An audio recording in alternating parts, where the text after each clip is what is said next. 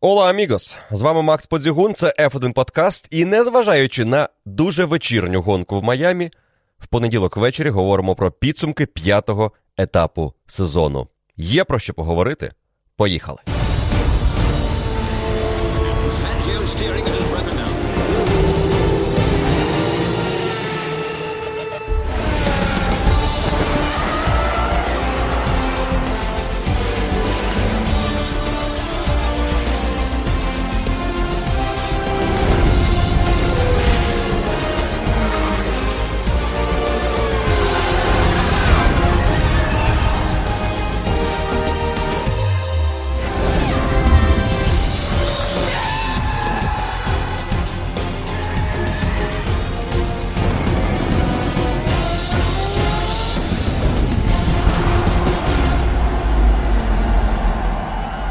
Зазвичай по завершенні гран-прі початок підготовки цього подкасту виглядає наступним чином.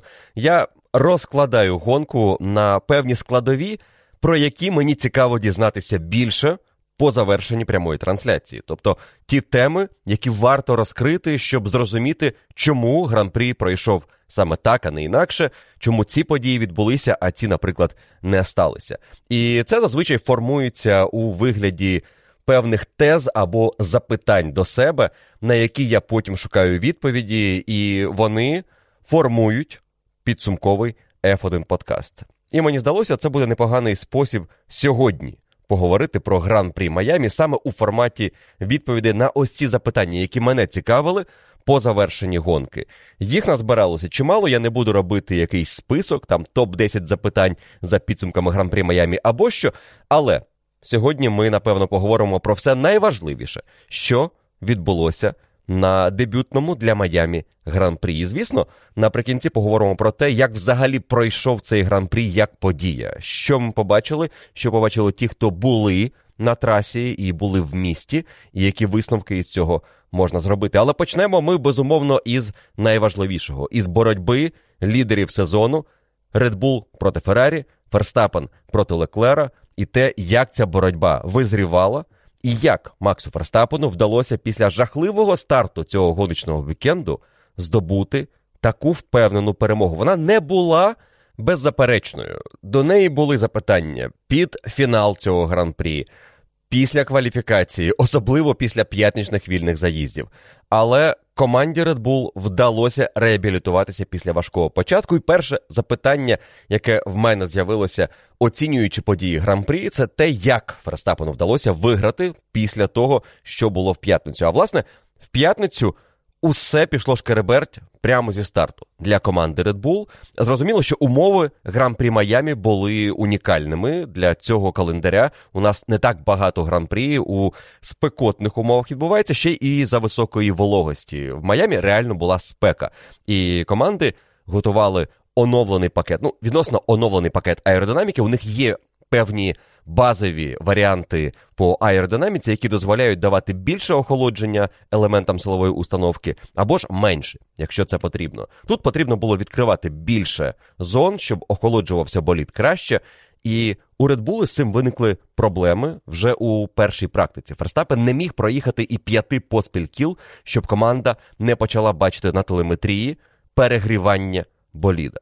І вони цю проблему вирішували протягом першої практики. Ферстапен проїхав усього 14 кіл, небагато, але і не катастрофічно мало. За першу практику у нас були гонщики, які проїхали ну, під 20 кіл або близько 20.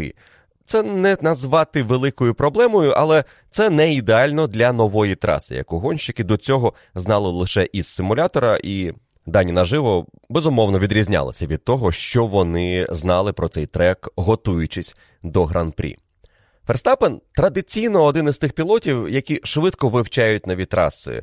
Можна дуже часто бачити на трасах зелених е, в перший день е, на першій практиці, коли гонщики тільки-тільки призвичаюються, як на першому швидкому колі у Ферстапена майже завжди один із найкращих результатів. Він не витрачає багато часу до адаптації за кермом боліду до не зовсім відомої траси, до траси, яка може приховувати сюрпризи по рівню щеплення, по жорсткості поребриків і так далі.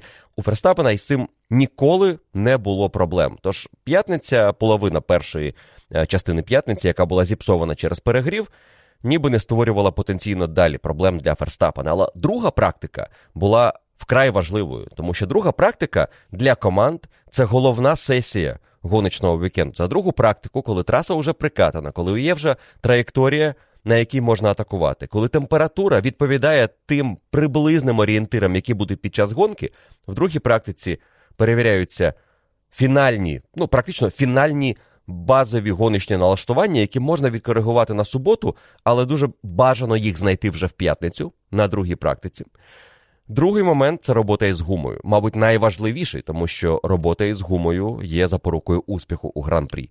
І майже усю другу сесію в п'ятницю команди приділяють роботі із різними типами гуми, середнім і жорстким в основному. І Ферстапен цієї роботи не виконав взагалі, тому що у нього виникла нова проблема із гідравлікою цього разу, і він із палаючим болідом повернувся в бокс і проїхав одне коло. І, безумовно, за 15 кіл п'ятничних вільних заїздів, дві сесії по годині, Макс Ферстапен не зібрав особливо досвіду на трасі, розуміння, що буде далі. І він був із е, заплющеними очима перед суботою у плані, що робити із гумою, як атакувати, як працювати на дистанції. Усього цього він не знав, і у нього було мало розуміння що буде із софтом у боротьбі в кваліфікації. Тому що софт, який традиційно команди активно перевіряють в суботу, команда Red Bull мала відкласти цю перевірку до фінальних хвилин суботньої практики і дати Ферстапену і Серхіо Пересу в суботу більше попрацювати із гумою, саме попрацювати на гонку. Тому досить дивно було бачити нестандартний підхід Red Bull до третьої практики, де Ферстапен та Серхіо Перес більшу частину цієї практики працювали з хардом та мідіумом відповідно. Хард взяв на себе Перес, мідіум на себе Ферстапен, і лише під кінець вони перевзулися в софт для того, щоб подивитися, що буде із болідом на пустих баках перед кваліфікацією. Натомість команда Феррарі і Шарль Леклер всю суботню практику провели на софті. Вони досконало вивчили цю гуму, її поведінку і пустий бак Феррарі на цьому комплекті гуми перед кваліфікацією для того, щоб боротися за pole position. У Ферстапена не було такого досвіду, такої кількості кіл на найм'якшій гумі. І коли поїхала кваліфікація, Ферстапен виглядав пристойно і навіть був найшвидшим після першої спроби у фіналі кваліфікації. Але ось цей брак досвіду дався в знаки під кінець, коли Ферстапен помилився на своєму останньому колі, а Леклер із Сайнцем перебили його результат і взяли для Феррарі дубль на старті. У Ферстапена третє місце, і як потім покаже практика, третє місце було навіть непоганим підсумком цієї кваліфікації. Кращим, звісно, був би Поул. Але Якщо припустити, що у Ферстапена нормально складається п'ятниця, він відпрацьовує усю програму, в суботу більше працює із софтом, налаштовується на кваліфікацію. Ми цього року вже бачили сценарії, коли у боротьбі за поул у нас дуже часто якісь дрібниці вирішують усе. І можна припустити, що навіть за нормального вікенду Верстапен міг би програти боротьбу за Поул Шарлю Леклеру. І тоді змушений був стартувати другим. А друга позиція мала гірше щеплення. Вона знаходилася за межами гоночної траєкторії. І, можливо, дощ вночі перед гонкою трішки урівняв шанси і знизив щеплення не лише за межами траєкторії, але і на самій гоночній траєкторії. Проте я вважаю, що Ферстапену в дечому навіть пощастило тут стати не другим, а третім, бо на початку гонки йому вдалося відносно легко випередити Карлоса Сайнца і почати свою традиційну вже для цього чемпіонату боротьбу проти Шарля Леклера. Ця боротьба від початку була із невеличкою перевагою на боці Ферстапена. Він після перших двох кіл програвав Леклеру близько однієї секунди. І найбільше відставання, яке з'явилося у Ферстапена від Леклера за початкову фазу гонки, було півтори секунди на п'ятому колі. Але далі, на шостому колі, він уже програє секунду і одну десяту. Наступне коло менше однієї секунди, а отже, опиняється в зоні ДРС і починає створювати пресинг, який збільшується на восьмому колі між Максом та Шарлем усього одна десята на перетині лінії старт-фінішу. Чому? Тому що наприкінці восьмого кола і вже на початку дев'ятого Ферстапен іде в атаку і випереджає свого суперника. Випереджає, використовуючи дві зони ДРС, які йшли майже поспіль після довжелезної прямої перед 17-тим поворотом, і далі вихід на пряму старт-фініш на зону ДРС, яка, мабуть, для гонщиків ніби як була просто спробою не відстати від суперника, а насправді була дуже дієвим елементом у боротьбі за позицію. На прямій старт-фініш в першому повороті у нас були обгони, були баталії, були зіткнення якраз через те, що зона ДРС там була дуже дієвою. І Ферстапен використав буквально першу нагоду, яка у нього з'явилася у боротьбі проти Леклера. Леклер спробував не дати себе випередити легко, але не те, щоб він зробив максимум, мабуть, для того, щоб захиститися. Не дійшли вони ще до тієї фази у цьому сезоні, коли боротьба буде за кожен міліметр траси. Не факт, що ця боротьба такою буде у них, як це було у Макса і Льюіса минулого року, але поки що обидва діють максимально коректно, залишають місце один одному. І якщо відбувається атака, то той, кого атакують, розуміє, що добре, цього разу я позицію віддаю, але спробую, звісно, не відстати, чим і намагався займатися Леклер після того, як Ферстапен його пройшов. Він е, тримався десь в районі секунди, півтори, декілька кіл, але потім почав відставати все дужче і дужче, адже мідіум на його Феррарі почав здавати швидше, аніж мідіум на боліді Макса Ферстапена. І напевно це перший ключовий фактор, який дав Максу Ферстапену перевагу на цьому етапі. Робота із гумою у Red Bull була кращою цього вікенду. Робота із гумою, яку вони виконали із деяким запізненням. Той же Ферстапен цю роботу виконав лише в суботу перед кваліфікацією.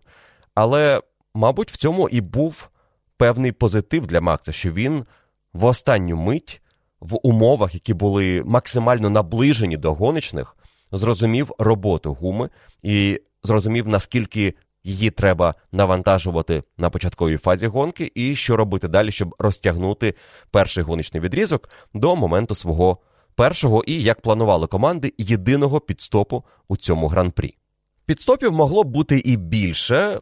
Піреллі думали про те, що два підстопи буде оптимально на гонку, і з одним буде важко проїхати в хорошому темпі дистанцію у 57 кіл спекотного гран-прі Майамі.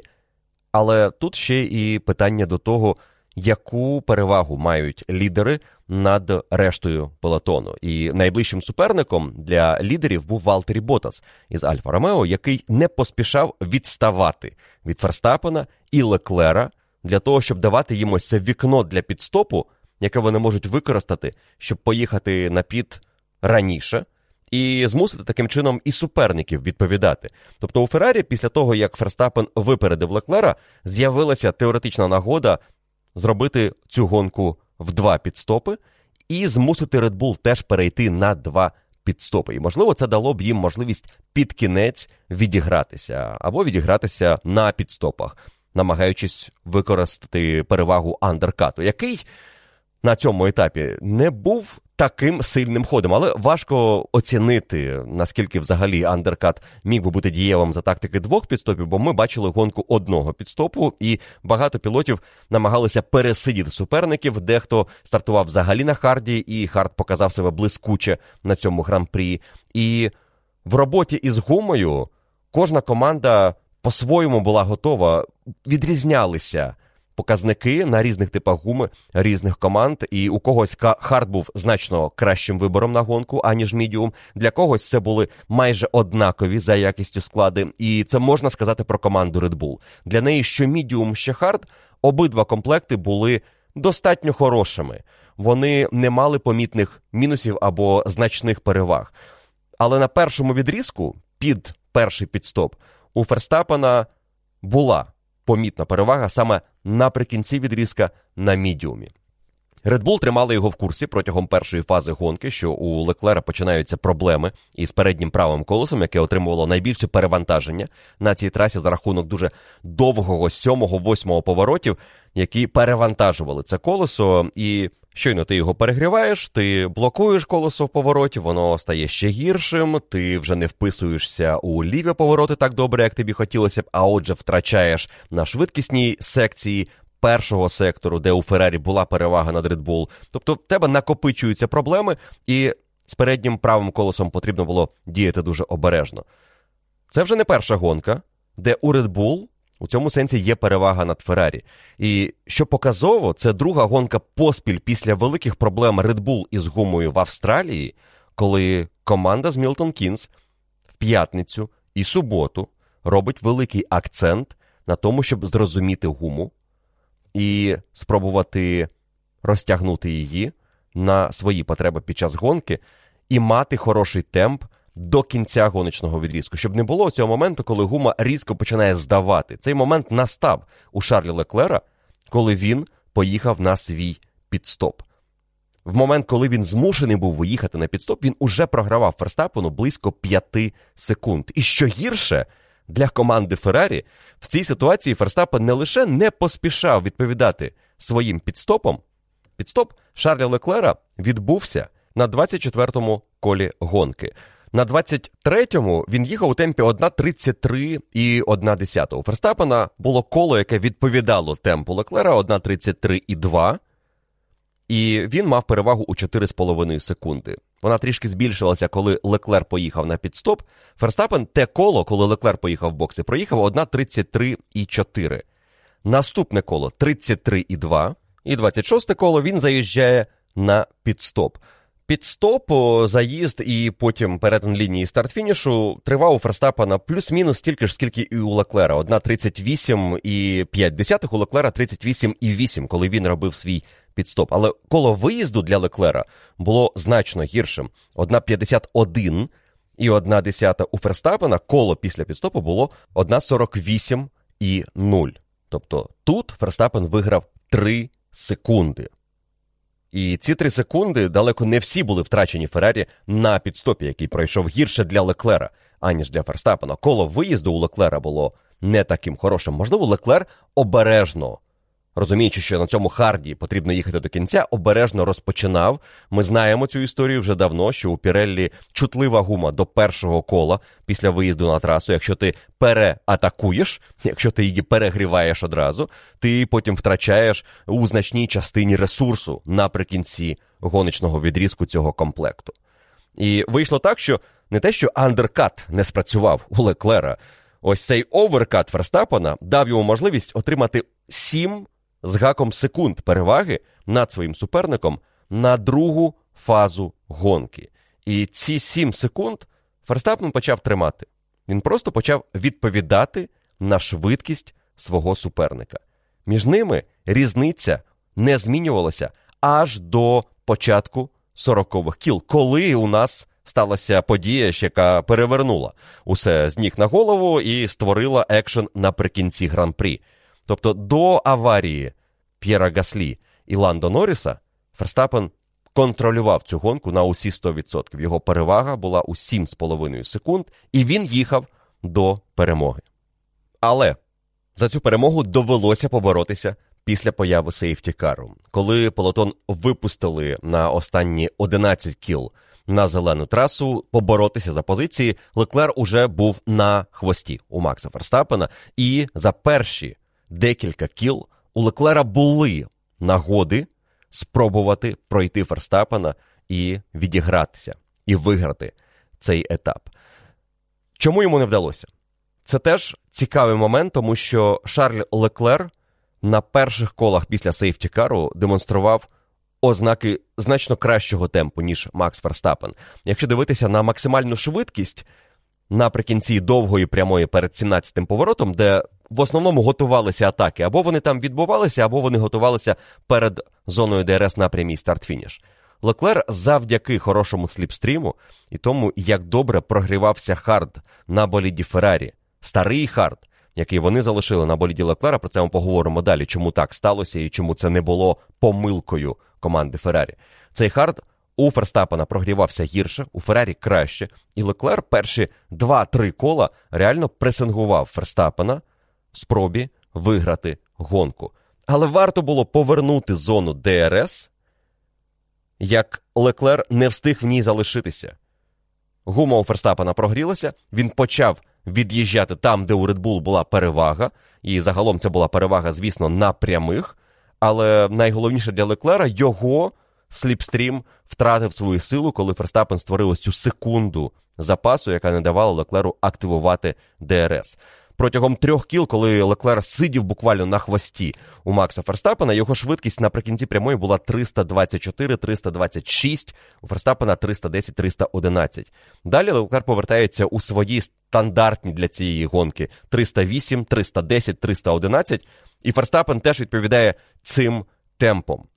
Але за потреби наприкінці гонки він навіть видав 318, щоб спробувати покращити своє і без того найкраще коло, яке і лишилося за ним за підсумками цього гран-прі. У Red Bull на цьому етапі була перевага по максималці. Так вони налаштували болід. Це, напевно, вже не, сти... не стільки стиль налаштування гоночного боліду Red Bull, як те, що вони мають на цей сезон. Цей болід любить прямі. Цей болід має природню, хорошу, максимальну швидкість, тому що він має менший супротив повітрю, аніж у Феррарі. І це питання і до форми Понтоні, у тому числі, але Феррарі за рахунок своєї концепції має інші переваги. В першу чергу, це хороший вихід із поворотів. Друге, це хороше механічне щеплення за рахунок більше прекрасної задньої підвіски, яка, напевно, найкраща нині у пелотоні. І ці переваги, які традиційно давали Феррарі можливість урівнювати свої шанси із Red Bull, не працювали в Майамі так, як слід. Команда Феррарі, маючи 10 км на годину відставання від Red Bull, навіть в зоні ДРС не була серйозною загрозою для Макса Ферстапена. Варто було його харду наприкінці гонки прогрітися і бути в тому ж стані, що і хард на боліді Шарля Леклера. Тож Максу Ферстапену ніщо не загрожувало на останніх колах гран-прі Майамі, і він здобув свою 23-ю перемогу за кар'єру. Але найголовніше в цьому сезоні це третя перемога за 5 гран-прі. Статистика Ферстапена продовжується. Якщо він фінішує в гонці, він виграє. І він після фінішу так і сказав, що мені напевно просто треба фінішувати. Але вказав на те, який важкий вікенд підготувала для нього команда із проблемами в п'ятницю, і що краще таких проблем уникати, щоб їм було простіше готуватися до гран-прі. Не впевнений, що для нас це добре. Якби цей вікенд був безпроблемним для Ферстапена, він, мабуть, був би більш однозначним для Макса і команди Red Bull. І, мабуть, можна сказати, що в останніх двох гонках у Red Bull була перевага над Феррарі. Якщо в перших трьох гран-прі сумарно Феррарі була кращим болідом, то в останніх двох кращий болід у Red Bull. Він став надійнішим, не на 100% надійним все ще, але надійнішим, а швидкість нікуди не поділася. І таким чином Крістіан Хорнер передає привіт команді Мерседес, яка на старті сезону сказала, що ну, принаймні у нас надійний боліт, який дозволяє заробляти хороші очки. Сказали вони це після Бахрейну, де фінішували на третьому і четвертому місці. Але надійний болід зробити швидким важче, аніж швидким надійним, і це демонструє нам команда Red Bull. Перемога Макса Ферстапена на гран-прі Майамі це частина історії, тому що у нас є ще одне важливе питання за підсумками цієї гонки: чи були у Феррарі шанси на перемогу? Якщо були, то де вони їх втратили або де не реалізували? І є, мабуть, дві головні теми у цій історії. Перше, чи могла команда Феррарі перевести гонку в два підстопи і пробувати таким чином пресингувати команду Red Bull? І друге, чому вони зробили підстоп під сейфтікаром? Це питання взагалі було, мабуть, найважливішим після фінішу, тому що воно виглядало максимально очевидною втраченою нагодою. У Ферстапена, коли з'явився сейфтікар, у нас спершу був віртуальний сейфтікар після аварії Ландо Норріса і П'єра Гаслі. І щойно дирекція гонки зрозуміла, що потрібно прибрати боліди, купа уламків і віртуальним сейфтікаром не обмежишся. Ферстапен уже проїхав заїзд на пітлейн. І він уже не мав можливості заїхати в бокси і змінити гуму перед рестартом. На його боліді був досить притертий комплект харду. Він тоді не проїхав величезну кількість кіл. Це було приблизно 16 кіл перед рестартом, 16-17 кіл Хард, який міг проїхати більше 30 легко. Тож е, це не виглядало серйозною проблемою у питанні зношеності гуми наприкінці, але хард він погано прогрівається. Якщо б у суперника був інший тип гуми, м'якший на рестарті, це перевага, проти якої дуже важко боротися. І щоб дати відповідь на ці два запитання про те, чому Феррарі не перевела гонку на два піти, чому не зробили підстоп під сейфтікаром, потрібно, по-перше, знати, що у Феррарі загалом болід не був в оптимальних кондиціях цього вікенду. На етап в Майамі, розуміючи, що траса швидкісна, Феррарі привезла нове заднє антикрило. Але Матія Біното після гонки підтвердив, що вони, побачивши стан асфальту, зрозуміли, що на цей етап треба зробити великий акцент на менеджменті гуми. Red Bull зробили велику ставку на підготовку до гонки, на розуміння гуми, але і Феррарі від старту знали, що гума може бути ключовим фактором на цьому етапі. І для того, щоб не робити якихось кардинальних змін із болідом, щоб не ставити нове заднє антикрило, яке дасть їм кращу максимальну швидкість, але, можливо, внесе нові невідомі у це рівняння Феррарі, плюс швидкість, плюс робота із гумою, плюс дистанція гонки, плюс спека. Що буде у підсумку, якщо ми отримаємо хорошу швидкість, але можливо почнемо більше з'їдати гуму. Це Феррарі не було потрібно, тому вони залишили про запас це заднє антикрило, не використовували його, втратили у максималці, але працювали із тим пакетом, з яким вони вже працювали перші чотири гонки, і знали, чого очікувати від боліду. Вони підготувалися настільки добре, наскільки могли, але цього не було достатньо проти команди Red Bull.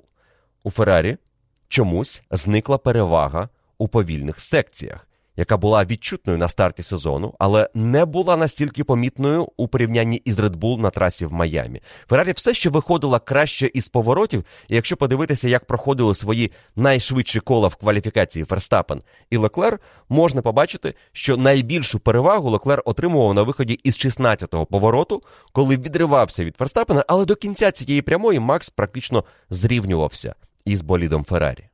Цієї переваги в одній такій помітній точці траси було недостатньо, щоб Феррарі могла щось протиставити швидкості Red Bull загалом протягом кола, особливо у форматі повних баків. Команда Феррарі також побачила на цьому етапі, що у них виникають більші проблеми із м'якшою гумою. На харді темп Леклера був не гіршим, аніж у Ферстапена. Якби вони всю гонку провели на харді, або ж вони провели гонку із двома відрізками на харді і одним на мідіумі, але коротким на мідіумі, що було вигідно для команди Феррарі, це могло б змінити ситуацію в гран-прі. Це могло б зробити Леклера фаворитом у цій битві. Але у Феррарі не було можливості зробити ранній перший підстоп і перевести гонку у два підстопи. І все тому, що середняки, ті, що переслідували лідерів, і їх очолював Валтері Ботас, не дуже швидко відставали. Власне, Шарль Леклер на свій підстоп на 24-му колі поїхав тому, що в цей момент з'явилося ось це відкрите вікно для підстопу, після якого він повертався попереду Валтері Ботаса.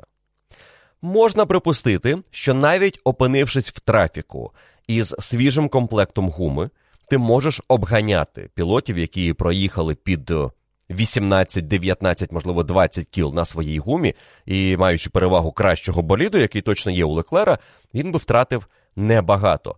Але дуже незначні були переваги цього раннього пітстопу, особливо в момент, коли Ферстапен уже мав під 3,5 секунди стандартні над Шарлем Леклером, і андеркат точно не був таким сильним. Ти переходив на хард, який гірше прогрівається.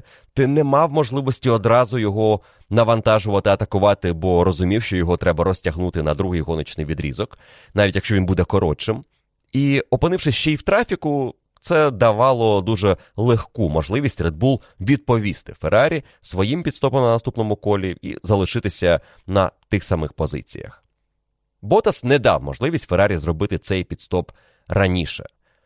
А для Феррарі, напевно, на гонку це був чи не один із основних планів. Я припускаю, що вони хотіли б цю гонку провести із двома відрізками на харді можливо, не готували це перед стартом як основний план, Але постфактум, аналізуючи події гонки в Майамі, я думаю, що стратегі Феррарі побачать, наскільки сильними вони були на харді, і що маючи два свіжі комплекти харду на гонку, які Феррарі залишили на неділю, вони мали ось цю розкіш атакувати двічі на двох відрізках на харді.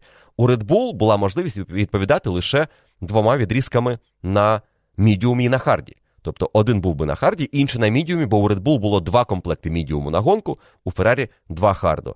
Один був мідіум у Феррарі, і один був хард у команди Red Bull. Тобто у них була така дзеркальна ситуація. Феррарі зробила ставку чомусь на хард, і цей хард вони, коли стало зрозуміло, що це буде один підстоп, не планували використовувати. Red Bull зробили ставку на підстраховку, що якщо їм доведеться робити ще один зайвий підстоп, то краще буде робити цей підстоп із переходом на мідіум, аніж на хард. Тож, загалом у Red Bull було трішечки більше схоплено по стратегії на цей етап. Вони були готові до більшої кількості сценаріїв в гонці, аніж Феррарі.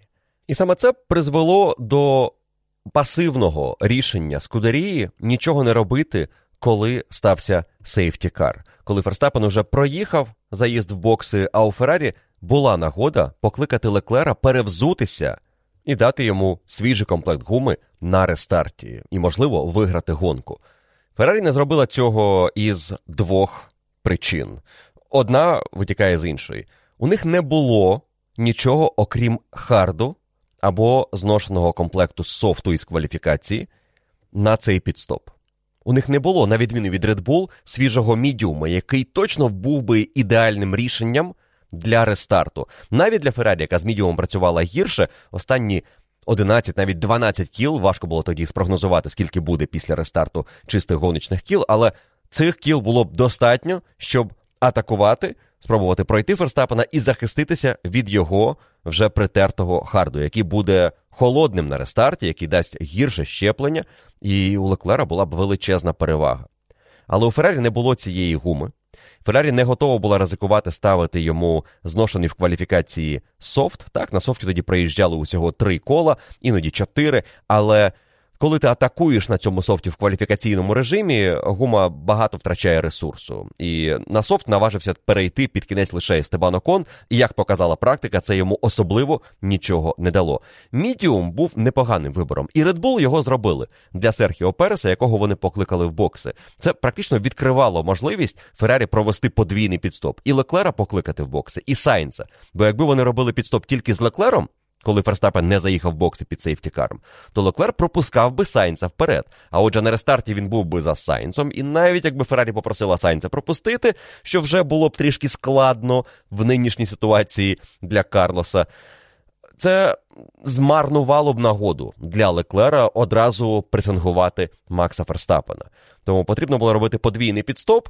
Перес дав їм таку нагоду, але Феррарі не змогла нею скористатися, бо у них не було гуми для того, щоб зробити цю зупинку. Та й Маттіа Бінотто після гонки сказав, що ми навіть не розглядали варіант із е, свіжим хардом, бо знали, що хард, який вже притерся, буде краще прогріватися. І у Феррарі була ось ця перевага. Вони швидше прогрівали гуму в цілому, аніж Red Bull. А отже, на перших двох-трьох колах у Леклера все одно були шанси навіть на тому харді, який був трішечки старшим за Ферстапена, але плюс-мінус в однакових умовах із лідером гонки. Тому тут я не можу погодитися із Крістіаном Хорнером, який після гонки сказав, що Феррарі їх е, пробачила, що відпустили команду Red Bull, коли була нагода зробити підстоп. І на думку Крістіана Хорнера, якби Феррарі провели цей підстоп і мали кращу гуму на рестарті, то максимум, що світило б Верстапену, це третє місце. Але у Феррарі не було гуми. А свіжий хард не давав би їм тієї переваги. Хард взагалі дивно демонстрував е, тенденцію у цій гонці. Важко прогріватися спочатку, потім перегріватися, а потім виходити на блискучий темп, який не поступався мідіуму в найкращому його стані. Різниця між хардом і мідіумом місцями в гонці була лише декілька десятих секунди, але хард можна було активніше навантажувати. І саме за рахунок цього ті пілоти, які стартували на харді або рано перейшли на хард, були і такі приклади, потім показували високу швидкість до кінця гонки і отримали можливість поборотися за високі місця для їхньої групи для середини полотону. Тож Леклер після рестарту спробував щось зробити проти Ферстапена. Ферстапен цей пресинг витримав, і це, напевно, був перший приклад такого пресингу з боку Леклера на Ферстапена в цьому сезоні, коли було майже 50 на 50, але Макс не підпустив Шарля на відстань вирішальної атаки. І цю битву він виграв чисто, беззаперечно і скоротив відставання від свого суперника в чемпіонаті до 19 очок. 19 очок це вже менше, аніж перемога. Звісно, якщо один виграє, а інший фінішує за межами топ-10 чи не фінішує взагалі. У випадку Феррарі і Red Bull це питання фініш або не фініш у цьому сезоні. 19 очок це також друге місце, плюс найшвидше коло. Тож ви розумієте, відставання Макса вже не виглядає критичним, а ми лише на старті чемпіонату. Попереду ще довгий шлях. Феррарі теж це розуміє, і вона розуміє, що потрібно буде оновлювати болід тими фазами, які вони собі запланували, але при цьому, щоб кожна із них відповідала усім задумам інженерів, щоб новинки давали приріст у швидкості. З Феррарі не завжди так було історично. Феррарі не завжди історично до кінця сезону у цій гонитві оновлень була кращою командою, частіше навпаки. Але є один важливий момент в цьому чемпіонаті, який може дати команді Феррарі шанс. Навіть два моменти. Перший із них маленький. Те, що Феррарі у нас має більше часу в аеродинамічній трубі за рахунок того, як вони провели минулий чемпіонат. У підсумку там третє місце, і це на одну позицію нижче, аніж команда Red Bull. Тож вони мають трішечки більше часу в роботі з своїми оновленнями. Ситуація може змінитися в другій половині чемпіонату. По 30 червня у нас іде та квота, яка була розподілена по другій половині сезону 2021 року. Але наступна квота буде розподілятися із результатів першої частини цього сезону, якраз по 30 червня включно. Якщо там Феррарі буде першою в кубку конструкторів, то вона отримає свої 70% роботи в аеродинамічній трубі. А Red Bull трішки більше. Але це невеличкий момент, який може зараз Феррарі давати певну перевагу над Red Bull, особливо у цій першій фазі чемпіонату. Про другу будемо думати пізніше. А другий момент, про який сказав Біното, який може бути ключовим фактором, це обмеження бюджетів. І Біното сказав, що ми бачимо, що привозить команда Red Bull на кожен гоночний вікенд. Ми приблизно оцінюємо, скільки вони витрачають на ці оновлення. І ми розуміємо, що в обмеженому бюджеті вони не можуть постійно працювати в цьому режимі до кінця чемпіонату. В якийсь момент їм доведеться припинити оновлювати болід, тому що вони досягнуть стелі у своєму бюджеті. Команда ж Феррері поки що майже не оновлювала болід, і перше серйозне оновлення приїде на етап в Барселону. Там Феррарі може зробити перший великий крок вперед із болідом. Їм він потрібен. Наскільки великий, важко сказати, але їм потрібно розібратися із роботою гуми і, можливо, спробувати знайти більше максимальної швидкості на прямих. Те, де у Red Bull відчутна перевага, яку вони реалізовують. Можна сказати, що дві перемоги із трьох, що здобула команда Red Bull в цьому сезоні, були за рахунок того, наскільки високу максимальну швидкість може показувати цей болід. Що таке мати відставання від Феррарі по максималці наприкінці прямої, і навіть маючи перевагу у кращій гумі, не мати можливості атакувати, відчув Серхіо Перес наприкінці гонки в Майамі. І це ще одне питання, яке виникло по завершенні цього вікенду, на яке потрібно дати відповідь, чому Перес не зміг випередити Карлоса Сайнца. Що йому завадило? Тому що у Переса була чудова гонка до моменту поки не виникли дивні проблеми із сенсором у моторі. Сенсор, який показав якусь проблему із одним із циліндрів. І через те, що електроніка у сучасних гоночних болідів дуже досконала і аж занадто просунута, і вона завжди намагається уникнути катастрофічних втрат. Тобто, якщо бачить сенсор якусь потенційну проблему, яка може вивести мотор із робочого стану, Він просто вимкне його або переведе в режим, який дозволить зекономити ресурс, доїхати до боксів і вирішити проблему. Команда Red Bull не одразу зрозуміла, в чому саме проблема Серхіо Переса, бо на своїх моніторах на командному містку інженери не бачили проблем, значних проблем із болідом Серхіо Переса. Бачили, що він трішки починає відставати, але думали, що це відставання, яке пов'язане з тим, що він відстав уже на секунду і більше від Сайнца і немає сліпстріму і зони ДРС. Але Перес їм по радіо буквально кричав своєму інженеру, що дивись, я програю на прямих по 3 секунди. І дійсно, темп Серхіо Переса в якусь мить різко впав на 3 секунди кола у порівнянні із Карлосом Сайнцем, з яким він вів боротьбу дуже напружено до цього моменту. 16-17 коло Серхіо Перес підбирається до Карлоса Сайнца, між ними близько однієї секунди, і очікується початок цієї битви перед підстопами за третє місце на гран-прі Майамі. І ось тут раптом із темпу 1.34 низькі Серхіо Перес падає в 1.38,1 і потім 1.35,7. Тобто він програє майже 4 секунди на 19-му колі, і потім ще програє Карлосу Сайнцу практично 2 секунди на наступному колі через якусь проблему із датчиком, яка видала хибну інформацію, але при цьому, коли проблему команда змогла усунути, вона не зникла повністю. Мотор Серхіо Переса втратив близько 25-30 кінських сил після того, як проблему вдалося обійти. І це позначилося на тому, що наприкінці прямої він відставав від Феррарі десь на 10 км на годину. А Red Bull на цьому етапі мали перевагу над Феррарі в 10 км на годину, тобто втрати. Приблизно 20 км на годину по максимальній швидкості у Серхіо Переса. Маючи ось такий болід, починаючи з 20-21 кола, Серхіо Перес мало що міг вдіяти проти Сайнца. Навіть супердовгий підстоп Сайнца із заминкою на передньому правому колесі не дозволив Серхіо Пересу вийти на позицію номер 3 не дозволив йому підібратися ближче до Сайнца. А коли він поїхав на підстоп під сейфтікаром, перевзувся в мідіум і був буквально на хвості у іспанця, у нього не було потужності, щоб атакувати суперника навіть із кращою гумою. Настільки мотор втратив у своїй ефективності в порівнянні із тим, що він може видавати у нормальних умовах.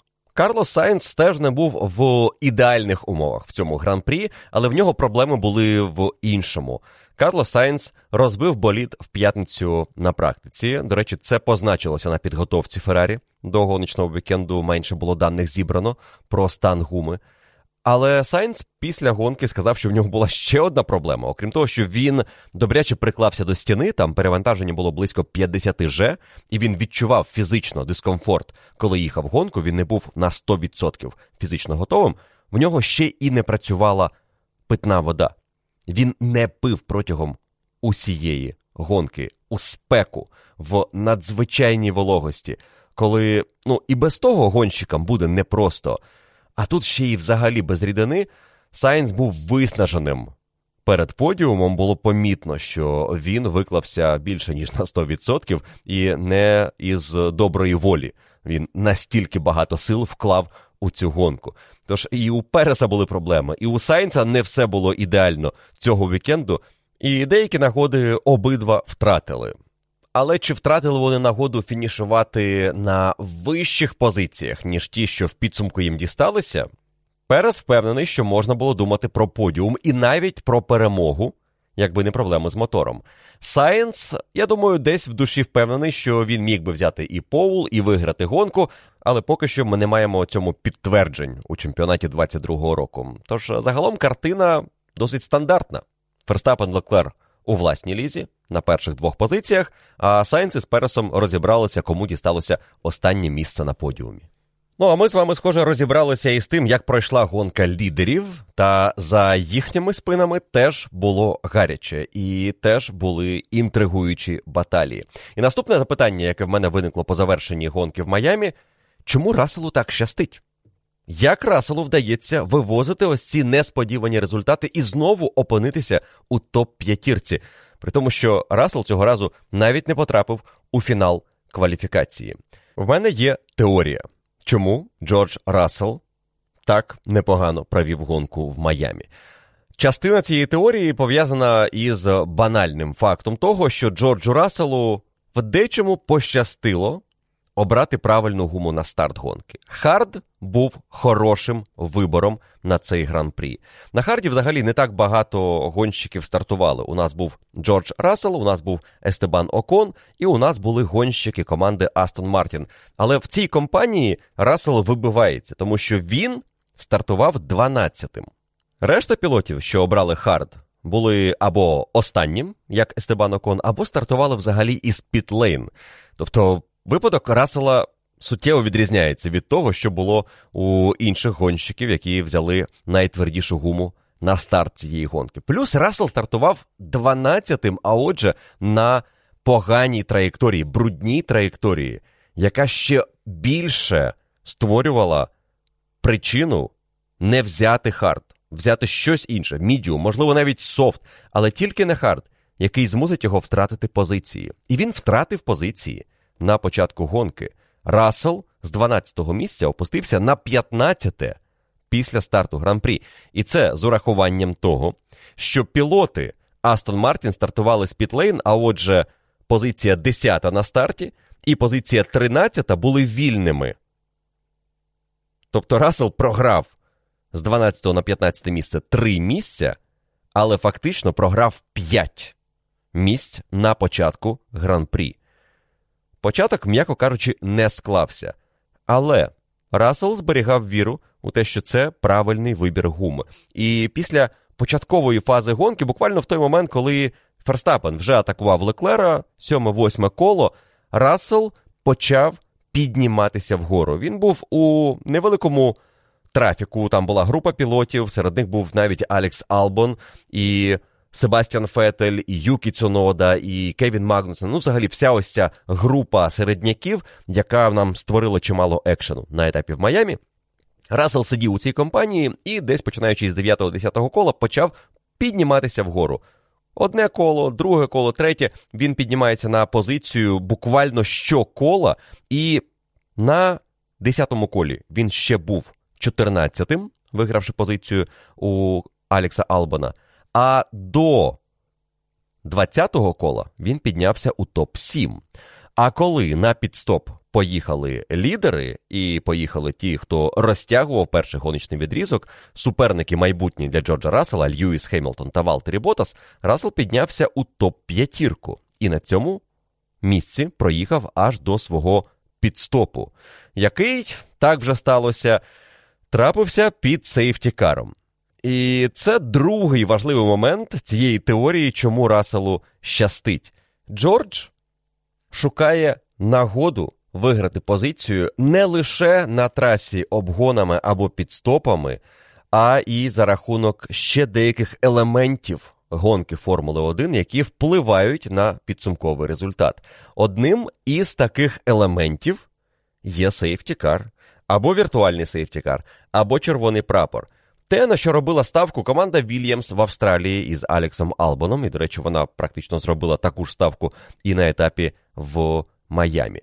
Джордж Рассел на 36-му колі, коли команда запитала його про можливість зробити підстоп, і коли він продовжував їхати в дуже пристойному темпі, завдяки тому, що Хард дозволяв це робити. Хард прекрасно поводив себе протягом усієї гоночної дистанції. Після 20 кіл на харді гонщик не втрачав у темпі і продовжував їхати дуже швидко. Рассел продовжував їхати свої зелені кола, тобто він покращував свій результат планомірно, потроху, але регулярно. І коли на 36-му колі команда запитала його, що будемо робити по підстопу, він відповів: А чому б нам не продовжити? Темп є, гума тримає. Чому б нам не продовжити і не зловити шанс? Відносно траси, це не те, що вуличний трек, але трек, який створює вищі ризики для аварії, сейфтікарів, ну і подібних речей. На це, я думаю, стратегії точно закладалися перед гонкою, і кожна команда орієнтувалася у своїх планах на гран-прі, що може бути сейфтікари, можливо, навіть не один, можливо, навіть червоний прапор, як це було і в гонці підтримки. І Джордж Рассел просто ці моменти сприймає не як е, удача, яка раптом сталася і йому пощастило, а як один із елементів гонки. І коли є нагода ним скористатися, треба спробувати ним скористатися. В мене знову покерна аналогія, час від часу я таки навожу. Але коли в тебе немає зібраної руки, але ти розумієш, що у тебе є аути, ось ті карти, які можуть прийти на тьорні, на рівері і зробити тобі комбінацію. І ця комбінація буде найсильнішою, і ти переможеш. Ти ж не скидаєшся на рейс на флопі, тому що бачиш, що твоя рука ще не готова. Ти розумієш, що окей, в тебе є шанси. Питання, скільки цих шансів, наскільки багато карт може тобі допомогти. Але якщо вони є, і в тебе рука непогана, вона має потенціал, ти не скидаєш, ти залишаєшся, робиш кол і продовжуєш гру. І цей кол зробив Рассел на 36-му колі. У нього працює гума, вона не здає, він має непоганий темп. Якщо йому прийде потрібна карта, він взагалі виграє чимало. Чому б не спробувати? І він спробував, і йому пощастило. Але як часто буває, щастить тому, хто готовий до того, щоб йому пощастило. І Джордж Рассел завдяки сейфті кару від Гаслі та Ландо Норріса зробив підстоп дуже задешево і опинився прямо у боротьбі з Хеймлтоном і Ботасом за позицію у топ-5. Він був би далеко за ними, якби не цей safety car. Він програвав би близько 15-17 секунд Хеймлтону і Ботасу. А так він випередив. Льюіса Хеймлтона в підсумку, причому випередив, як з'ясувалося, не з першої спроби. Там цікава історія, про яку розповів Тото Вольф після гонки, коли Рассел та Хеймлтон боролися між собою. Рассел пройшов Льюіса Хеймлтона, але зробив це за межами траси. Виїхав чотирма колесами і виграв позицію. Коли це відбувається у боротьбі пілотів різних команд, ми часто чуємо, що одна команда починає скаржитися, інший гонщик має віддати позицію, і нині є політика у директора гонки, яким залишився на цей вікенд Нільс Вітіх, що якщо таке сталося, то той, хто виграв позицію нечесно, має віддати перевагу, яку він отримав. Якщо він цього не зробить, далі втручаються стюарди і можуть видати штраф. Але уся відповідальність за прийняття цього рішення лежить на команді і на гонщику. Але що буває, коли це гонщики однієї команди, як у випадку Мерседес? Чи треба там щось змінювати? З'ясувалося, що в таких випадках директор гонки каже команді: там епізод нечистий. Будь ласка, поверніть позицію Льюісу Хеймлтону, і нехай Рассел обганяє його ще раз, але вже за правилами в межах траси. І Рассел це зробив. І коли у нас ось цей був хаос наприкінці гонки, багато що змінювалося. Потім там ще й аварія Шумахера і Феттеля, коли були зміни в позиції між Хеймлтоном і Расселом, вони дійсно відбулися, тому що Рассел пропустив Хеймлтона, а потім знову його атакував і пройшов і виграв позицію. Але в цій боротьбі був ще один елемент це Валтері Ботас, якого наздоганяли гонщики Мерседес. І, на жаль, Валтері Ботас у цій боротьбі просто занадто занурився у те, що відбувалося позаду. Він визнав після гонки, що його помилка в 17-му повороті була спричинена лише тим, що він задивився на боротьбу Мерседес. Він розумів, що ті дуже близько, вони, можливо, почнуть нього атакувати. Йому треба бути готовим. І він пропустив ідеальну точку гальмування в 17-му повороті. А там, якщо ти пролітаєш трішечки далі по траєкторії, там уже брудно. І йому пощастило тільки торкнутися стіни легенько, він не нашкодив собі, але програв дві позиції. Чи міг він їх втримати до кінця гонки? Мені здається, міг. І темп загалом Альфа Ромео у цьому гран-прі був максимально пристойним. Була фаза в гонці, коли Ботас і Хеймлтон боролися між собою, приблизно із 15-го кола і до кола 23-24. У цій фазі Валтері Ботас мав значно вищий темп, аніж Льюіс Хеймлтон, і він почав від'їжджати від Хеймлтона. Хоча протягом перших 15 кіл Льюіс під'їжджав поступово до Валтері Ботаса. І наприкінці гонки, мабуть, проти Рассела у Валтері могли б бути проблеми, тому що Рассел на мідіумі у нас завершував гран-прі. А ось із Хеймлтоном цих проблем, я думаю, не було б. І Валтері цілком міг розраховувати на фініш попереду Льюіса. Сказавши про те, як Рассел вміє використовувати свої переваги, треба сказати і про Льюіса Хеймлтона, який навіть мав певну розмову, що потрапила в ефір зі своїм інженером щодо підстопу під сейфті-каром. Хемілтон після гонки сказав, що йому дивно було почути від команди пропозицію вирішити, що робити під сейфтікаром, чи варто зупинятися в боксах, тому що він не знає усієї картини. Він не знає, що відбудеться, якщо він наважиться на підстоп, або які будуть наслідки, якщо він не зробить цього підстопу. І він не був впевненим у тому, що робити. Адже з одного боку перевага позиції важлива, а з іншого боку, він знає, що на рестарті, який ми очікували, у нього буде гірша гума, ніж у напарника, який вже перевзувся в мідіум. Коли вони спілкувалися з командою, команда сказала, що так, ми втратимо позицію, і Рассел буде попереду. І це, очевидно, не подобалося Хеймлтону, бо це було підкреслено самим Льюісом в перемовинах, що йому не хочеться віддати позицію Джорджу Расселу. Але також варто сказати, що сама команда Мерседес це не потрапило в трансляцію, але це було в радіоперемовинах команди Льюіс. Сама команда, вустами Джеймса Воулза, стратега, сказала, що краще залишатися. Ми рекомендуємо тобі залишитися на трасі, але рішення за тобою. Якщо хочеш, ми можемо зробити підстоп. І Льюіс потім скаже вже після гонки, що я не із тих, хто буде ризикувати в такій ситуації. Я не буду робити ризиковані ставки на підстоп, і потім це може не спрацювати. Мені краще зберегти позицію. І це, мабуть, така логічна позиція для гонщика, який е, звик боротися за перемоги і подіуми, і коли ризик для тебе зайвий, бо ці перемоги і подіуми можна втратити. Нині ж ситуація у Мерседес трішки інша, і це боротьба за максимум п'яте місце на фініші. І тут, напевно, треба трішки більше ризикувати, те, до чого звик Рассел, бо він три роки провів в команді Вільямс, яка тільки за рахунок ризику могла на щось розраховувати. Льюіс Хемілтон міг би ризикнути. У нього на гонку був свіжий комплект харду. У нього на гонку не було свіжих комплектів софту, але можна було ризикнути із тим, що був в кваліфікації використаний. Одним словом, варіанти щось зробити у Хемілтона були, але він не захотів цього робити. Він хотів просто зберегти позицію і в підсумку її не зберіг. Чи виграв би він позицію у Рассела, якби зробив цей підстоп, і був би на комплекті Харду, скажімо, теж є сумніви. І, мабуть, підсумковий результат би не змінився за будь-якого рішення Льюіса Хеймлтона. Але мені просто хочеться тут підкреслити, що цього рішення прийнято не було, натомість Рассел приймає оці ризиковані рішення, які дають йому перевагу. І вже не вперше в цьому сезоні він фінішує попереду Льюіса, незважаючи на те, що був позаду нього, і стратегічно у Льюіса гонка складалася краще, ніж у Рассела. Допоки Рассел не наважувався на ось цей довгий відрізок і підстоп під сейфтікаром, який так вчасно для нього з'явився і в Австралії, і тут, в Майамі.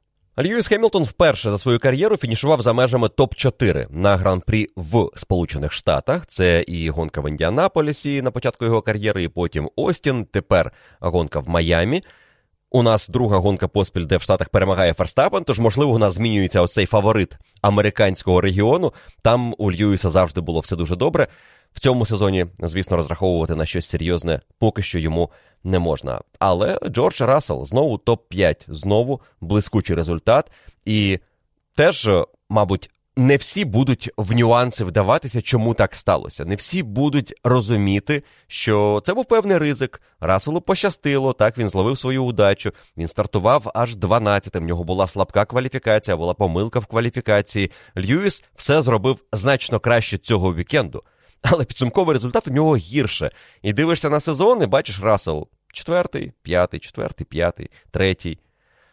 А Льюіс Хемілтон має значно більше злетів і падінь, навіть коли він стартує вище за напарника. Це може накопичуватися як негативний моральний фон для Льюіса і, можливо, навіть позначиться якось на команді. Побачимо, що буде далі. Але ця битва точно буде дуже цікавою далі в цьому сезоні. Рассел проти Хеймлтона. Що у них буде до кінця чемпіонату? Вже зараз зрозуміло, що це не гонка в одні ворота. У Льюіса Хеймлтона і у Джорджа Рассела дуже близькі результати на трасі. І від багатьох маленьких нюансів залежить підсумковий результат в гонці. І Расселу наразі вдається витискати із цього боліду, із своєї кар'єри в Мерседес більше, аніж вдається Льюісу Хемілтону. Про шанси витиснуті із цієї гонки ми поговоримо далі у контексті команди Альпін. Це ще одне запитання після гран-прі Майамі, як Альпін примудрилася завоювати очки, але потім в дужках я дописав і потім втратити два із них.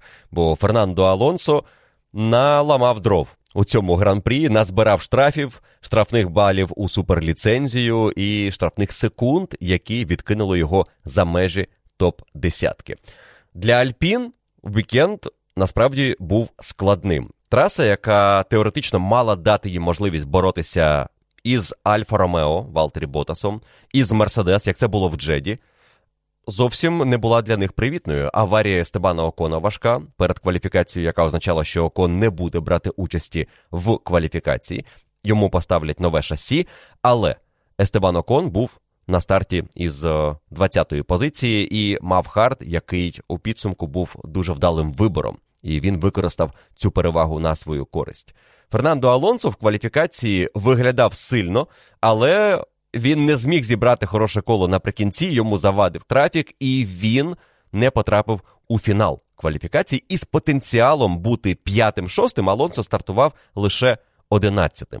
Але, як ви знаєте, у Алонсо завжди є така звичка добре стартувати, вигравати позиції на першому колі. Він в цілому вміє це робити дуже якісно. А конкретно у випадку Майамі він ще й підмітив дуже чисту.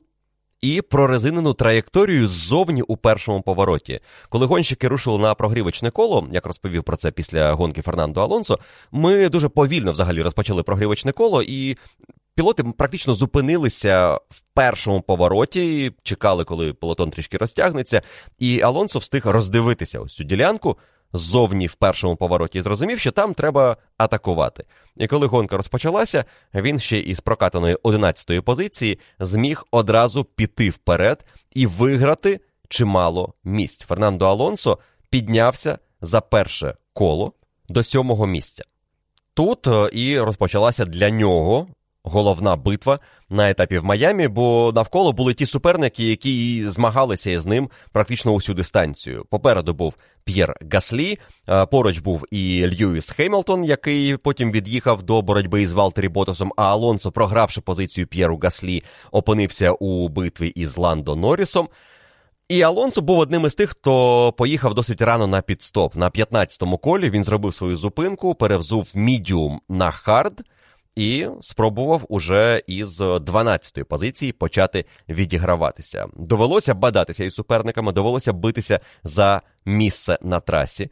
І це все призвело до аварії а точніше, контакту із П'єром Гаслі. Для Гаслі це мало серйозні наслідки. В нього був пошкоджений болід. Алонсо ж поліз в атаку в першому повороті занадто здалеку і отримав справедливий, на мою думку, штраф у 5 секунд. Якби він атакував П'єра Гаслі, але переднім колесом вдарив у понтон. Альфа Таурі можна було б сказати, що Гаслі занадто жорстко закривався у боротьбі з Алонсо, мав би йому лишити місце на апексі повороту, і Алонсо не винен.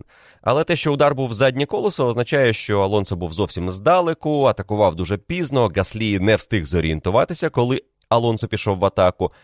І Фернандо знав, що до кінця гонки йому треба мати запас над якимось із суперників у 5 секунд для того, щоб фінішувати в очках. Він йшов на восьмому місці, але було зрозуміло, що йому швидше світить дев'ята позиція або десята. Бо під кінець гонки, коли дуже бурхливо почали розвиватися події у цій другій частині пелотону, де у нас змагалися Астон Мартіни, Хааси, Альпін, Альфа Таурі. Там взагалі казна що відбувалося, і насправді нема сенсу згадувати кожен епізод у цих битвах. Там і Кевін Магнусен напрацював собі на попередження чорно-білий прапор, і П'єр Гаслі теж робив не зовсім хороші речі після його контакту з Алонсо, бо у нього болід вже був не таким керованим, і він став причиною аварії Ландо Норріса. Про Цуноду взагалі треба промовчати, то тому що він провалив гонку прямо зі старту Юкі Цунода вже до 12-го кола опинився на останній позиції, і так і з тих позицій він практично і не зміг вибратися. Фернандо Алонсо. Під кінець гонки, знаходячись на восьмому місці, знав, що йому треба мати 5 секунд над е, кимось із суперників, бажано над найближчим, яким був Естебан Окон, який, стартуючи 20-тим, провів гонку уникаючи проблем, 20-та позиція перетворилася на 18-ту на першому колі. Далі він піднявся до 10-го кола на 15-те місце. Поступово, коли почали робити підстопи всередині полотону, Окон став дев'ятим, потім став восьмим, і з восьмої позиції він і поїхав на підстоп на 41-му колі. Коли що, так, у нас з'явився сейфтікар. Окон був одним із тих, хто зміг використати по максимуму ситуацію із safety car ом і свій хард на першому довгому гоночному відрізку. Це дало йому можливість опинитися неподалік е, у топ-10 в групі пілотів, які будуть боротися вже після рестарту. І він е, добре бачив і сам був учасником цієї битви. І Міка Шумахера, і Себастьяна Феттеля сам був у цій компанії, коли відбувалася ось ця битва. І на останніх чотирьох-п'яти колах він уже був за Фернандо Алонсо. І тут треба такий цікавий момент відзначити: Фернандо Алонсо перепустився доволі дивної помилки, яка, можливо, не була помилкою, а була прорахованим тактичним ходом Алонсо, який може про такі речі подумати. Ситуація наступна: 53 коло. Алонсо зрізає шикану, ось цю фінальну частину дуже повільної секції перед 16-тим поворотом, і скорочує відставання від Валтері Ботаса.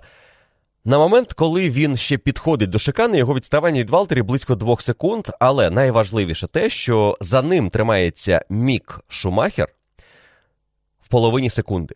Шумахер от-от на прямій отримає ДРС. І Алонсо не хоче дати Шумахеру ДРС. Алонсо, по-перше, не хоче, щоб Шумахер його атакував. І Алонсо хоче дати можливість Естебану Окону, який за Шумахером, атакувати Шумахера, який не матиме ДРС, а Окон отримає. Алонсо зрізає цю шикану, опиняється в секунді за Ботасом, виграє вже більше секунди у Шумахера. Звісно, зона ДРС для Міка вже недоступна на прямій. І потім під кінець цього кола Алонсо піднімає руку і відпускає ногу із акселератора для того, щоб знову трішечки відпустити Ботаса і підпустити Шумахера, сигналізуючи команді по радіо, що я зрізав 13-й поворот, але я скинув швидкість. Зробив він це не одразу, зробив він це пізніше, після зони ДРС. І він загалом мало що виграв у цій ситуації. Але те, що він отримав перевагу за зрізання, це факт. І те, що він цю перевагу зберіг, нехай і недовго, але зберіг, і дозволив залишитися собі в зоні поза межами ДРС для Міка Шумахера, теж факт. Після гонки. До речі, під час гонки ще дирекція гонки дала йому чорно-білий прапор за те, що він зрізав шикану, але після гонки йому дали ще 5 секунд. І ось ці останні другі 5 секунд остаточно викинули Фернандо Алонсо із за меж топ-10 і промотували туди Ленса Строла і підняли на позицію вище Алекса Албана. Але якби не ця історія із другими п'ятьма секундами, дуже цікаво розвивалася боротьба Алонсо проти Албона, а точніше Альпін проти Албона на останніх трьох колах. Алонсо добре знав, що йому треба ось ці 5 секунд втримати. Алонсо робив усе, щоб збільшити перевагу над Албоном до 5 секунд. Її не було після рестарту, звісно, всі були разом. Але до 55-го кола Алонсо отримує 5 секунд з невеличким переваги над Албоном. В цей момент команда Альпін просить Естебана Окона притримати Алекса Албона. На останньому колі вони виходять з ним на зв'язок і говорять: нам конче необхідно притримати Албона. Будь ласка, скинь швидкість і не дай йому наблизитися до Алонсо на ось ці 5 секунд або менше. І Окон у відповідь їм говорить досить в стресовому стані, що я не можу цього зробити. Не можу, тому що тоді він мене пройде. Для повноти картини треба відзначити, що Окон та Алонсо на останніх трьох-чотирьох колах їдуть дуже близько, і Окон наближається до Фернандо Алонсо. Албон відстає. Албон на 40-коловому харді, Окон на ну, відносно свіжому. А чого відносно? До речі, Окон на свіжому комплекті софту, який йому поставили на підстопі під сейфтікаром. І Окон на цьому комплекті гуми боїться Алекса Албана, який може його атакувати. Одним словом, не лев у нас у обороні Естебан Окон, але е, на ту мить на фініш гонки команді Альпін пощастило, тому що двох десятих Албону не вистачило, щоб в'їхати у цей п'ятисекундний гандикап до Фернандо Алонсо і відіграти позицію. І Алонсо по фінішу гонки значився дев'ятим, Окон став восьмим, Албон десятим. Але наступні п'ять секунд відкинули Фернандо Алонсо на одинадцяту позицію. І десятим зробили Ленса Строла, який взагалі стартував у цій гонці із pit lane. І теж робив це на харді, і як і у випадку з іншими пілотами, хард спрацював блискуче. Строл зробив свій пітстоп під сейфтікаром. Строл тримав непогану швидкість загалом протягом гонки, і це дало йому можливість фінішувати в очках і здобути плюс одне для Астон Мартін. Але в цій історії цікавіше, звісно, не те, що Строл фінішував в очках, хоча це досягнення для Астон Мартін в цьому сезоні. Те, що Албон знову за Вільямс зміг фінішувати в топ-10 ще і на дев'ятій позиції в підсумку і здобути для команди вже три очка в цьому сезоні. Як Алексу Албону це вдається? Знову є дві теорії. Перша із них банальна. Стосується того, як розвивалася гонка для Алекса Албана. Він в кваліфікації був 18-тим. У Вільямс були проблеми із прогрівом гуми на цій трасі, незважаючи на спеку, із софтом були проблеми, і кваліфікувався він ледь-ледь попереду Ніколаса Латіфі. Але в гонці Албон трішечки інший звір. Тому після старту, який був досить успішним, він стає 16-тим, потім піднімається вище і вище, і вище, і на підстоп, який стався на 16-му колі, їде з 12-го місця. Алекс повертається в районі 18-ї позиції і опиняється одним із останніх в групі, яка постійно веде боротьбу між собою. Гаслі, Алонсо, Окон, Строл, Фетель, Магнусен, Шумахер, Ландо Норріс і Алекс Албон в цій компанії.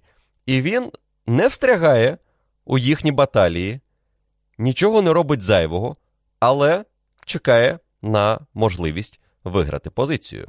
Він тримається за Ландо Норрісом. Тримається, тримається, тримається, нічого не робить, дивиться, що відбувається попереду, але не відстає практично від цієї групи, яка весь час в зоні ДРС один одного. І ось Гаслі і Ландо Норріс. Не ділять між собою трасу, Гаслі виїжджає за межі траси, повертається, можна сказати, небезпечно, тому що він не прослідкував, щоб не завадити нікому, коли виїхав за межі траси і вирішив повернутися.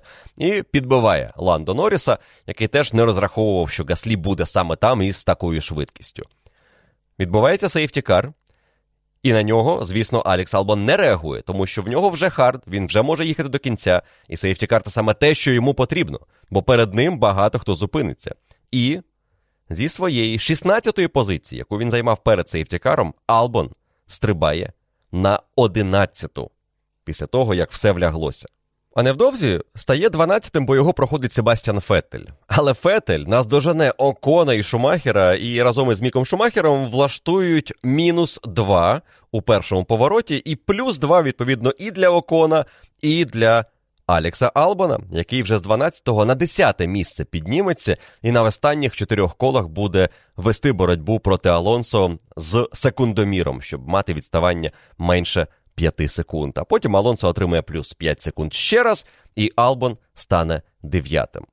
Ніби нічого видатного, ніби абсолютно стандартна тактика. Мідіум на старті, потім підстоп досить рано на 16-му колі, хард до кінця, пощастило із аваріями, safety car ами, зіткненнями суперників.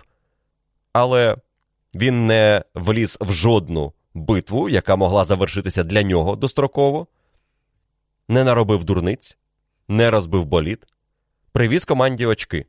В той час, як його напарник Ніколас Латіфі, який має такий болід, як і у Албона, і зовсім не програв Албану в кваліфікації, вони були в одному темпі. Латіфі фінішував 14-тим і, ну, об'єктивно, останнім у цій гонці. Є і інша теорія, чому Албон зміг завоювати очки в Майамі. Давайте пригадаємо, що в Австралії він з'явився у падоку із червоним волоссям. Чому? Він побував в Таїланді і там відвідав притулок для сиріт, якийсь величезний притулок, там тисячі дітей знаходяться.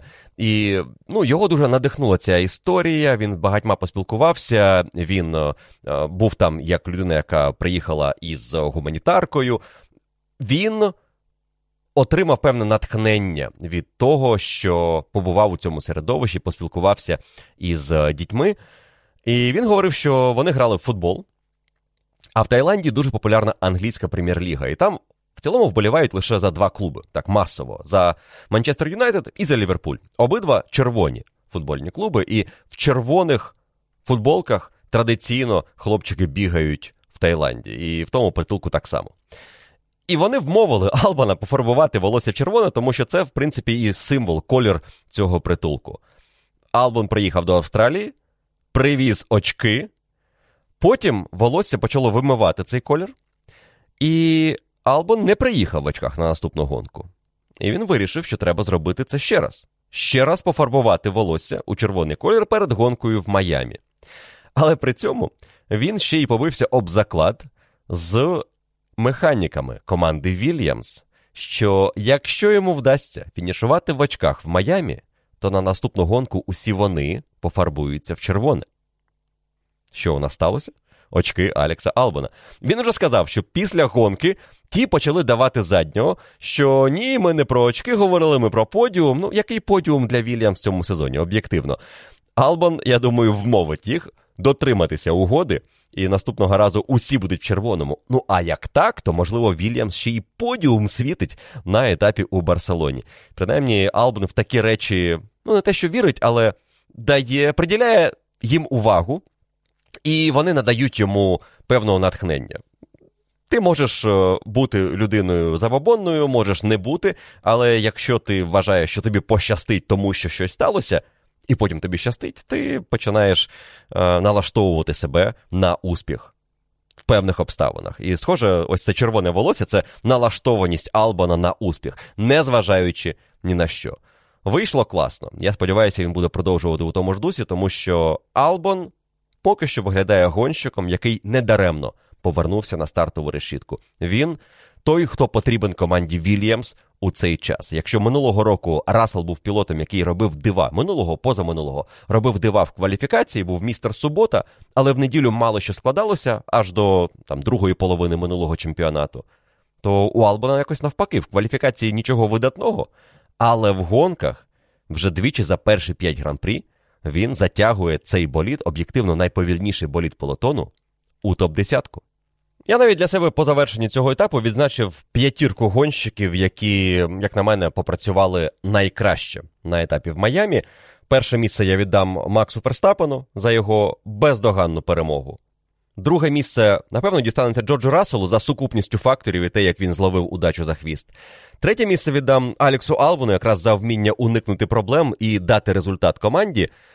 Четверте місце, напевно, я віддам Ленцу Стролу за практично аналогічну історію. Він теж зміг фінішувати в цій гонці, стартуючи із Пітлейн, приїхати в десятку, навіть попри штраф Фернандо Алонсо, це все одно досягнення для команди Астон Мартін і Ленца Строла. І кваліфікація для Строла була теж у топ-10. Фетель не зміг. Мені здається, це ознака, що у Строла, ну ми часто це бачимо. У Строла є швидкість час від часу. В деяких гран-прі він видає результат, видає те, чого ніби як від нього не очікуєш. Але потім наступна гонка він може бути 17-тим в кваліфікації, 15-тим в гонці, і ти про нього не згадаєш. Але сьогодні варто про нього згадати. Топ-4 буде за підсумками етапу в Майамі для Ленса Строла. І п'яте місце я віддам Міку Шумахеру. Був би вище, якби фінішував в очках. Їхав на дев'ятому місці. Ну і потім з Фетелем не розібралися, причому там винні обидва. І Шумахер, і Фетель вони просто не поділили поворот. Один не розумів, що робить інший, і навпаки. Ну і якщо це Шумахер і Фетель, які не можуть порозумітися, ну хто як не вони, то я не знаю, що потрібно, щоб сталося, щоб Шумахер приїхав в очках. Він вже був близький цього разу. Може, next time, можливо, у Барселоні. Я вам обіцяв на початку, що буде ще одне запитання про гонку в Майамі в цілому, на яке варто буде знайти відповідь у цьому подкасті. Як взагалі пройшла перша гонка для Майамі? Фестиваль імені Формули 1 організувати вдалося. Місто жило ці дні Формулою 1. Хайп був неймовірний. Квитки були розпродані, було багато навіть невдоволення про те, наскільки дорогі квитки на етап в Майамі, що деякі пропозиції були від тисячі доларів і вище, і це далеко не найкращі місця, а люксові місця коштували і десятки тисяч доларів. І організатори досить просто пояснювали це тим, що є попит. Тому ось така пропозиція. І дійсно попит був. Фанати прийшли у великій кількості і отримали своє шоу під назвою Формула 1. Багато знаменитостей. Не всіх, до речі, їх показували під час трансляції, на що хочу подякувати режисеру трансляції, бо інакше нам би не показали гонки. Там що не людина, то селеба була на етапі в Майамі. Але були і факапи, і про це писали люди відверто і на Reddit, ті, що ходили на етап Майамі, і журналісти, які були на трасі. Адам Купер, наприклад, відзначив, що в суботу він від деяких е, представників е, серйозних потенційних спонсорів для команд Формула 1 для чемпіонату чув, що вони невдоволені тим, як працює сервіс і якість сервісу у паддок клубі. Зазвичай цим займається сама Формула 1, але цього разу сервісну частину віддали якомусь підрядчику, який не видав очікуваної якості. Квитки коштували 13 тисяч доларів, щоб потрапити у паддок клуб. Але якість була не на 5 зірок. І це була перша проблема. В неділю після того, як е, сталася головна подія, і, звісно, всі прийшли в неділю, і очікування були найвищі, Адам Купер, спілкуючись із е, людьми із маркетингу, серйозних спонсорів, які були на гонці, сказав, що вони назвали те, що відбулося, шіт-шоу. І що те, як їм презентували Формулу 1, їм не те, що не сподобалося, вони не повернуться більше, як мінімум, на етап в Майамі. Проблеми в деяких моментах в організації відповідно були. Були проблеми із тим, що деякі місця, які продавали за 8 тисяч доларів, виглядали так, як е, тераса, балкон і стільці, звичайні металеві стільці, на яких люди стояли, щоб бачити трасу і розуміти, що відбувається. І ця зона була 8 тисяч баксів за вхід.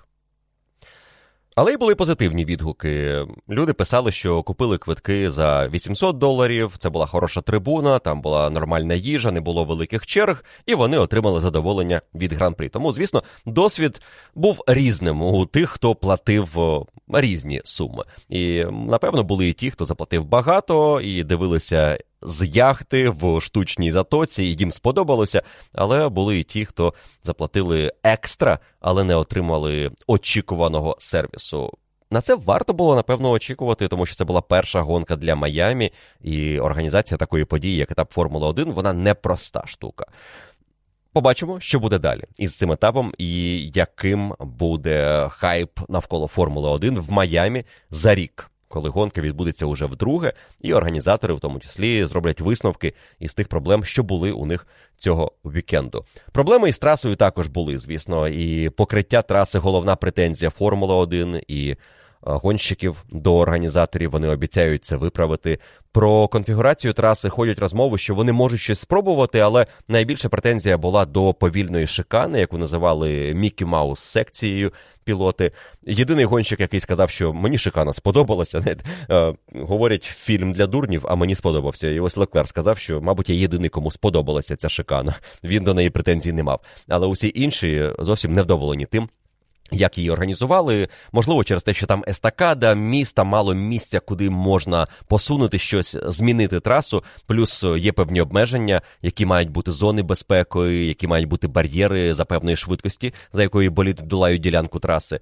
Це все наклало свій відбиток на те, якою стала конфігурація. Як на мене, не було великих проблем із шиканою. Вона не була такою жахливою, як колись шикана ліворуч, праворуч, ліворуч, знову праворуч. Здається, так вона була намальована в Сінгапурі. Її швидко замінили після першої спроби.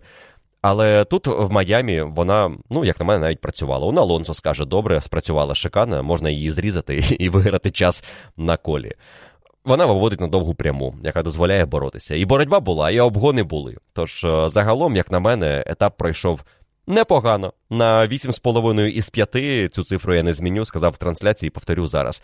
Для мене це був класний гоночний вікенд, чудова трансляція, хороша гонка, не блискуча, але прекрасна перша третина. Заспокійлива друга третина гонки, але ж потім стався сейфтікар, все оживилося, і нам було на що подивитися. Вболівальників було багато, вони купували мерч пачками. До речі, говорять, що за тим мерчем, який було розпродано на трасі в Майамі, домашньою командою є далеко не Хас, а команда Макларен. Цей мерч розходився найшвидше. Макларен, Bull, Ferrari і чомусь Альпін було теж дуже багато мерчу розпродано.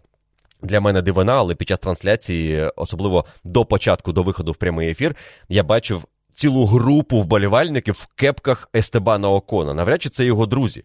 І навряд чи це фан-клуб Альпін. Хоч варто подивитися, можливо, така інформація була, що якийсь фан-клуб там дивився гонку. Але реально багато було людей в кепках Естебана Окона. Естебана Окона. Ну, можливо, я щось не розумію, але з іншого боку, Окон один із зіркових гонщиків, якщо подивитися Netflix, якщо знати про Формулу 1 тільки із Нетфлікса, то Окон взагалі один із топ-драйверів. Він був, здається, в кожному сезоні. І навколо нього щоразу була якась класна історія. Тому не дивуйтеся, що серед американців є чимало фанатів Естебана, який ще й хорошу гонку провів, із 20-го місця окей, із 18-го місця піднявся на 8. Тепер у нас два тижні до етапу в Барселоні, гран-прі Іспанії, який для команд буде показовим. Новинки з'являться на Феррарі і не лише на Феррарі. Команди мають дані із тестів на цій трасі з цими новими болідами і зможуть подивитися, чого вони досягли за ці місяці після перших тестів. Ну і ми з вами продовжимо слідкувати за блискучою битвою за титул у цьому сезоні між Феррарі і Редбул, Леклером і Ферстапеном. Ферстапен після перемоги на етапі в Майамі, 23-ї за кар'єру, здобув ще і 63-й подіум у Формулі 1, і він тепер знаходиться у топ-10 найуспішніших гонщиків чемпіонату за всю історію за кількістю подіумів. 63 у нього, 67 у Ботаса, і попереду майже усі гонщики, які є чемпіонами світу Формули 1. Сенна, Алонсо, Райконен, Прост, Фетель, Шумахер, Хемілтон, ну і Рубенс Барікелло. Теж в цій компанії. Якщо у Ферстапена все буде складатися максимально успішно в цьому чемпіонаті, він теоретично може вийти навіть на восьме місце, а то і на сьоме місце у цьому списку до кінця року. Але для цього потрібно, звісно, фінішувати. І вікенд Майамі ще раз нагадав команді Red Bull, що у них із болідом не на 100% все гаразд, їм потрібно бути пильними. Ну а команді Феррарі потрібно прогресувати і сподіватися в Іспанії відігратися, тому що Феррарі вже треба відіграватися після дуже сильного старту. Red Bull змогли радикально скоротити відставання в Кубку конструкторів. Так взагалі 6 очок, а це майже ніщо для командного заліку. Ось такою була гонка в Майамі для мене. Ось такими були запитання, на які я хотів знайти відповідь по завершенні цього вікенду. А на які запитання ви хочете знати відповідь після п'ятого етапу сезону. Напишіть їх, будь ласка, в коментарях під цією публікацією на Patreon, і традиційно в середу ввечері ви отримаєте від мене порцію відповідей на ваші найцікавіші запитання. Дякую за увагу, за те, що провели разом зі мною ці вихідні на сетанті під час прямих трансляцій кваліфікації гонки. За кваліфікацію вибачайте, але теніс посунути не могли. Там був фінал. Ну а гонка, здається, змогла компенсувати усі е, незручності за суботу. Вікенд був непростим, скажу відверто, мабуть, найвиснажливішим для мене як коментатора Формули 1, бо реально довелося ночувати на студії і збився графік остаточно. Але я радий, що ви надаєте мені наснаги готувати підсумкові подкасти в понеділок ввечері, незалежно від того, як пройшла ніч із неділі на понеділок після гран-прі.